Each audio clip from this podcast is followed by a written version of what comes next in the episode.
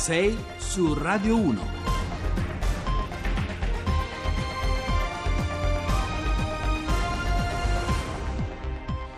Bentrovati a 6 su Radio 1, buongiorno, venerdì 23 marzo, sono le 6 e 9 minuti al microfono con voi Giovanni Acquarulo, la prima tappa del nostro racconto oggi ci porta negli angoli più remoti del nostro Atlante geografico dove molto lontano dallo sguardo di noi occidentali si combattono più di 500 guerre in nome dell'acqua. E l'altra faccia, il risvolto, se vogliamo, più feroce degli sprechi e delle inefficienze che abbiamo analizzato ieri parlando della rete idrica italiana. A livello globale l'acqua è ormai considerata il petrolio di domani, è una fonte vitale in grado di generare conflitti economici e militari, ma anche migrazioni forzate e crisi, crisi geopolitiche. Poi torneremo a occuparci di conti in tasca, di bollette, perché ieri si è tornati a parlare della contestatissima tariffazione eh, a quattro settimane, con una buona notizia, lo stop dell'antitrust agli aumenti concordati dai vari operatori eh, per il ritorno alla fatturazione mensile, forse questa è la finestra temporale anche più conveniente per tradire, per così dire, il proprio operatore, farlo senza spese e cercare un'offerta più conveniente. Cercheremo di capire allora chi può cambiare, come farlo e soprattutto in che tempi. Poi, nella seconda parte, la partita politica al buio con cui si inaugura oggi la diciottesima legislatura, il fallimento ieri dell'intesa fra centrodestra e Movimento 5 Stelle sulle presidenze di Camera e Senato, è proprio la formazione guidata da Luigi Di Maio che sembra rischiare di più ora, ma insomma si naviga a vista perché nessuno al momento ha le carte in mano per imporre schemi e nomi. Allora vi ricordo come sempre in apertura i contatti dove scriverci e interagire con noi, i canali social, le pagine Facebook e Twitter di Radio 1 Rai, su Facebook e sul sito di Radio Rai siamo anche in radiovisione in diretta streaming e poi il numero telefonico per sms, messaggi whatsapp e anche messaggi vocali, ve lo ricordo, è il 335 699 2949. Vi aspettiamo. 6 su Radio 1.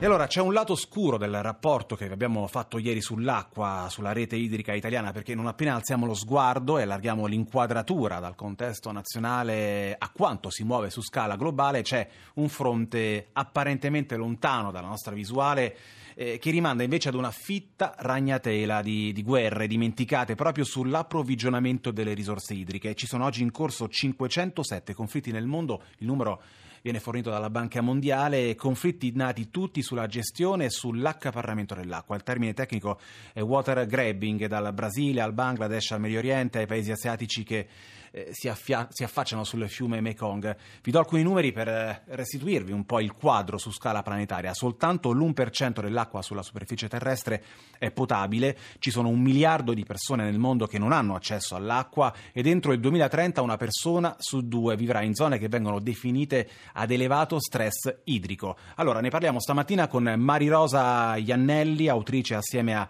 Emanuele Bonpan del libro per la casa editrice EMI Water Grabbing le guerre nascoste nascoste per l'acqua nel XXI secolo. Allora, buongiorno e benvenuta.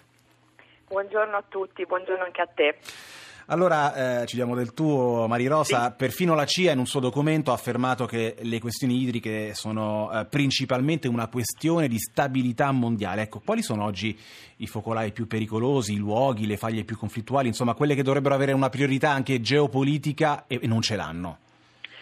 Allora sì, sicuramente da, dai report anche che hai annunciato prima, quello della Banca Mondiale e della CIA, ci sono due aree del mondo più sensibili. In primis eh, l'Africa, il continente africano è il continente ad oggi con il maggior numero di conflitti interni agli stati eh, accesi eh, sia conflitti legati a diatribe tra governi e multinazionali, ma anche conflitti fra comunità interne che per scarsità eh, della, così, dell'accesso all'oro blu, all'acqua, eh, si vedono costretti a migrare forzatamente e si vedono costretti spesso e volentieri anche a, eh, a vere e proprie guerre.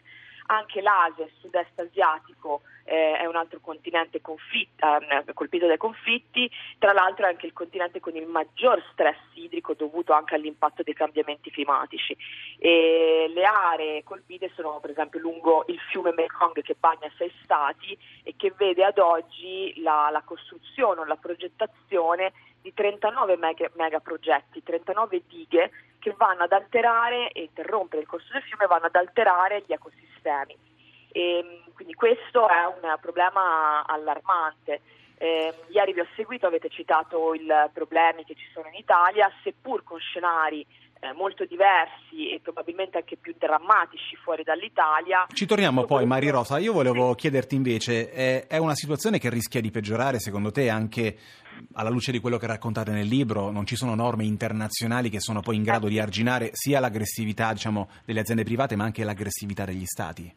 Sì, sì, sì, è proprio quello che volevo dire, proprio per questo motivo, per un'assenza di, di trattati vincolanti che ovviamente questa situazione eh, non, non, può migliorare da sola, ecco, c'è bisogno di una, di una, mano, c'è bisogno di una volontà politica e anche di ordinamenti giuridici che possano, possano tutelare ovviamente le comunità e gli ecosistemi, assolutamente.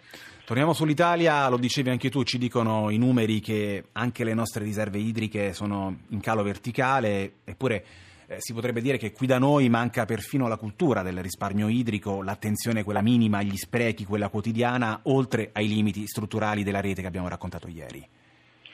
Sì, assolutamente. L'Italia è un paese, a mio avviso, un po' spaccato in due. Ci sono ottimi, buoni sì. esempi di gestione e di efficienza da, dalla zona di Milano, per esempio, dove anche l'acqua del rubinetto è assolutamente ottima, buona e però ci sono anche regioni in cui questo non avviene, cioè dove bere acqua del rubinetto è assolutamente pericoloso, penso al Veneto piuttosto che all'Abruzzo proprio per l'inquinamento delle falde e, e quindi questo va a creare anche un senso di sfiducia degli italiani nel bere acqua in bottiglia, senso di sfiducia che da una parte sicuramente eh, può essere diciamo, giustificato eh, da questa situazione di, di non sicurezza omogenea, eh, dall'altra ovviamente rispecchia anche un po' le inefficienze delle infrastrutture, cioè, l'anno scorso l'Istat ha pubblicato un, un, un report che parlava del 41% delle tubature italiane che sono eh, bucate, cioè, siamo un, con la brodo praticamente, a macchia di leopardo ma eh, purtroppo le cose non funzionano bene da tutte bene. le parti. Allora io ringrazio Mari Rosa Iannelli, lo ricordo autrice assieme ad Emanuele Bonpana del libro Water Grabbing, le guerre nascoste per l'acqua nel XXI secolo e a proposito della puntata di ieri, per rispetto dei nostri radioascoltatori e di tutti i soggetti coinvolti a vario titolo sul tema che abbiamo affrontato, accolgo con eh, piacere le osservazioni e le precisazioni di Acea, l'azienda del Comune di Roma che si occupa di servizi idrici ed energetici. Vi avevamo riferito i dati del rapporto Blue Book 2016 di Utilitalia che ci riportavano appunto un tasso di dispersione per la capitale di dispersione idrica al 43%. Acea ci ha informato che dopo una serie di interventi realizzati a fine 2017 sulle rete romane quel tasso è sceso al, al 35%. Regni di sciamani Voglio vederti danzare di Franco Battiato che oggi compie 73 anni, allora dalle reti idriche italiane alla guerra per l'acqua su scala globale, ora parliamo invece di, di bollette, di conti in tasca perché negli ultimi giorni si è tornati a discutere della, della, famosa, o meglio famigerata tariffazione a quattro settimane, una storia davvero infinita, peraltro una vicenda sempre molto illuminante eh, sulla relazione complicata che c'è tra mercato e consumo critico, tra mercato e consumo consapevole, quello che come cittadini informati proviamo a praticare ogni giorno. La notizia, lo sapete, riguarda lo stop dell'antitrust agli aumenti concordati dai vari operatori per il passaggio, per il ritorno alla fatturazione mensile.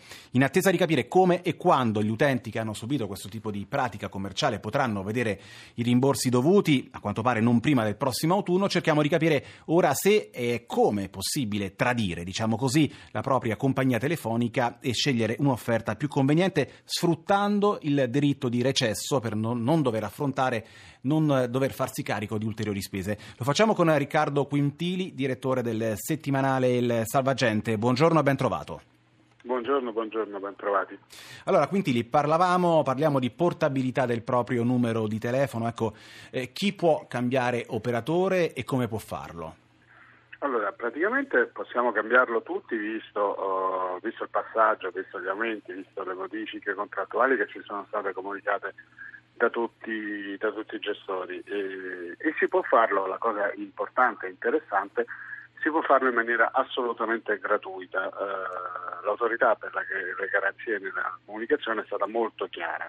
I gestori non possono chiedere eh, soldi sotto alcuna forma eh, né per alcuna ragione, quindi eh, chi cambia diciamo, entro un mese da questa comunicazione eh, non dovrà pagare le penali, non dovrà pagare eh, per le promozioni di cui ha usufruito in nessuna forma, a meno che non abbia ovviamente un telefono in modato d'uso, ma per il resto i gestori non possono chiederci diciamo, uh, il prezzo dell'addio e questo diciamo, ancora per pochi giorni. In realtà per Team è già scaduto il periodo perché eh, era fino allo scorso uh, sì. 5 marzo, ma per tutti, per tutti gli altri è ancora possibile senza pagare nulla. Questo però purtroppo non sempre viene rispettato, questo nostro diritto non sempre viene rispettato dalle compagnie, quindi bisogna farlo valere in qualche caso perché ci risulta che qualche compagnia magari chieda ancora le penali.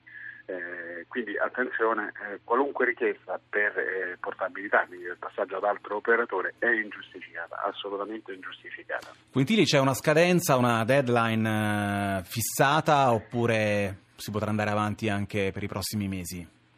No, uh, la scadenza è fissata. E, allora, per Wind, per esempio, l'ultimo giorno utile è il 4 di aprile, eh, per Team, l'abbiamo detto, oh, sostanzialmente già scaduta, per Vodafone uguale, eh, il, eh, il recesso è fino al 4 aprile, mentre per un contratto, per chi ha contratti mobili ricaricabile, è fino al 24 marzo per tre anche fino al 4 aprile quindi, e FASO è del 5. Quindi abbiamo tempo ancora qualche giorno, eh, ripeto. Dopo cosa succede, a... ecco Quintili? Eh, dopo ritornano diciamo, quelli che sono i vincoli contrattuali.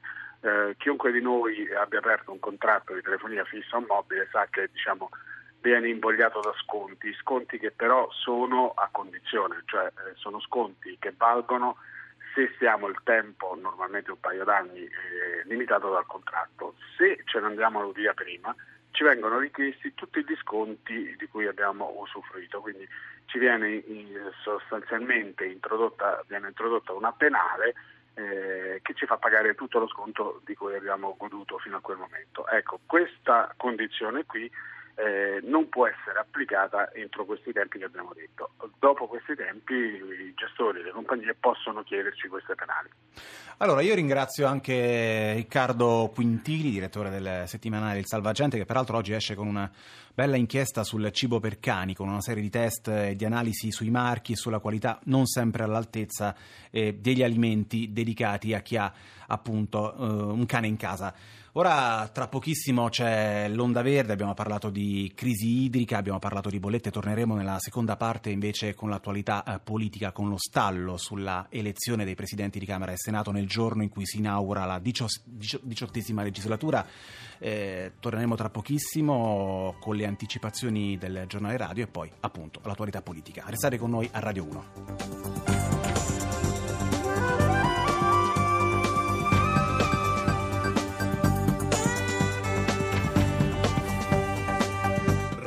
Radio 1.